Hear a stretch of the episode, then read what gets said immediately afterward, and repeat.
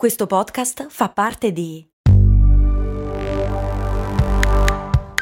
Voice Podcast Creators Company.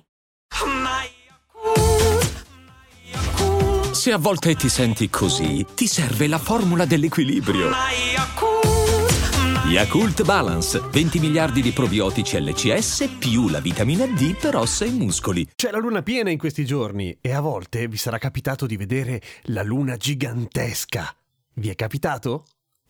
Non è vero. Cioè, sì, magari l'avete vista come gigantesca, ma la Luna non cambia mai la sua dimensione, neanche visibilmente, voglio dire. Cioè, è ovvio che il satellite non cambia le sue dimensioni, ma avete capito. Questo come mai avviene? Intanto non è un fenomeno astronomico, non è un fenomeno astrofisico, non è un fenomeno psicologico, puramente di percezione. Questa roba si chiama Luna Mendax, dove ho il sospetto che Mendax stia per mendace, quindi che una luna che dice un po' le cazzate, che sembra Fa, fa, le cose finte. Funziona così. Di solito ve ne accorgete quando vedete una luna gigante, prendete il cellulare e fate una bella foto. E quella foto poi la guardate e fa cagare. Perché le foto alla luna di solito vengono male, a meno che non stiate usando un grosso, grosso teleobiettivo. Perché quando la luna vi sembra gigante, lì vicino ai palazzi oppure vicino all'orizzonte e voi la fotografate, in realtà è un puntino bianco, esattamente come tutte le altre volte. Quello di fotografarla in realtà è uno dei metodi più efficaci per capire quanto illusoria sia la percezione di cambiamento di dimensione della luna. L'altra cosa che potete fare è fare un cannocchiale col palmo della mano e, e come quando eravate bambini e mettete la luna nel,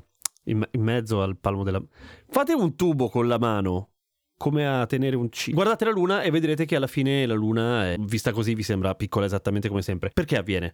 Noi siamo abituatissimi, no, noi no, il nostro cervello, che poi siamo noi, Punto interessante. Il nostro cervello è abituatissimo a cercare di capire la profondità degli oggetti che stiamo guardando attraverso una serie di elementi. Il primo è ovviamente il fatto che abbiamo una vista stereoscopica, abbiamo due occhi i quali vedono le cose in modo un pochino diverse e su quella differenza, un po' come fa con le orecchie, puntata della stereofonia, un po' come le orecchie dicevo, quella piccola differenza al cervello basta per capire quanto è lontano qualcosa. Alcuni oggetti sono un po' troppo lontani, vedi le stelle e la luna, per uh, riuscire a dare i dati sufficienti al cervello per capire la distanza. Per cui a quel punto ci si attacca a ciò che è il contesto. Se è in mezzo al cielo e il contesto non c'è, è la luna, è lontana, la vedo così. Ma quando si avvicina all'orizzonte e inizia a quindi a avere intorno a sé degli oggetti e la luna la vediamo nitida, luminosa. Se un oggetto nitido, luminoso sta oltre quegli oggetti che sono molto molto lontani come i palazzi in fondo alla via, evidentemente vuol dire che è gigante. E se la vedo gigante, evidentemente è vicina. La stessa cosa la fa il sole, ok? Il sole all'orizzonte ci sembra grande, non è grande. Lì ci gioca anche un altro fatto, che di solito quando il sole è alto nello, nel cielo,